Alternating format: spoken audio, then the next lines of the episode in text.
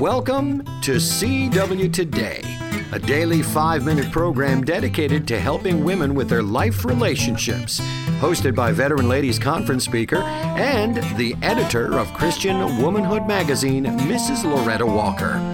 The closer a woman's heart is to the heart of God, the better able she is to thrive in her relationships with others. In that spirit, here's the host of CW Today, Mrs. Loretta Walker. The second myth of child rearing is I have to stay on top of him. Um, Mrs. Evans taught me a very, very key thing about child rearing, and that is that we need to deal with root problems, not outward behavior. You know, it's not what he's doing, it's why he's doing it. Uh, my mind goes back to when my uh, one of my children was younger. He was very insecure, so insecure, I couldn't even. While I was sitting outside my house, I couldn't let him just sit in the car so that I could run in and just get something, and he could see me run into the house and get back. You know, it, it he was that insecure. Well, I, instead of getting aggravated or upset with him because he'd cry or get upset, I need to patiently talk him through his insecurities, you know, and that will help them. And that's dealing with the root problem. Uh, my youngest would play tricks on the oldest ones, like he'd take some of their toys and go hide them.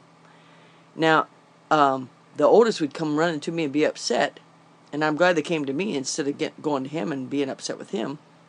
But I realized that the root problem was the youngest needed more activity. He felt separated from the two oldest ones.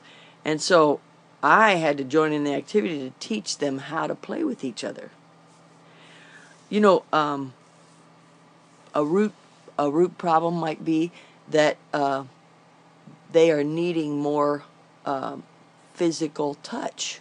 You know, children go through periods, they do go through periods of time when they need something extra from their parents. And uh, I have two children that are not huggy kissy, but I have one that's very huggy kissy. And I've got to figure out what is their root need, you know. So that young that that one child needs me to give him extra affection I, you know, I didn't grow up being a huggy, kissy person, but that doesn't mean I can't learn how to do that if that's what my child needs. You know, did you have children because um, because you wanted to train them and help them do right, or you just want somebody to carry your name on? Why did you have children? I had children because I felt like God could use me to influence somebody's life. I get a little um, puzzled when I hear ladies talking about how trying uh, child rearing is. You know, that's what your time, that's your 20 years, you know, 16 to 20 years. You probably, if you have two children, that's what you're going to be doing is just focusing on rearing children. I'm like you, and I got tired of it. I remember times when I just was so sick of talking, going over all these rules, and I was so sick of uh, teaching them and training them over and over again.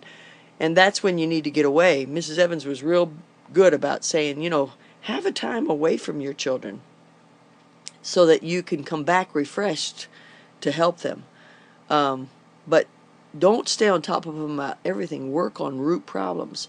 And what's more, work on that root problem for a period of time. I used to just take six weeks and work on something in each of my di- different children's lives to try to help them improve in that area.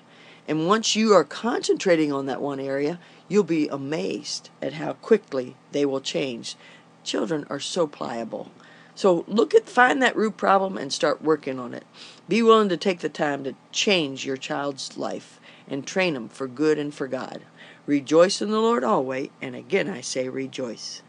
Thanks, Miss Loretta. CW Today is a production of Faith Music Radio. For additional material about Loretta Walker, CW Today, and about Christian Womanhood magazine, visit Faith Music Radio online at www.faithmusicradio.com.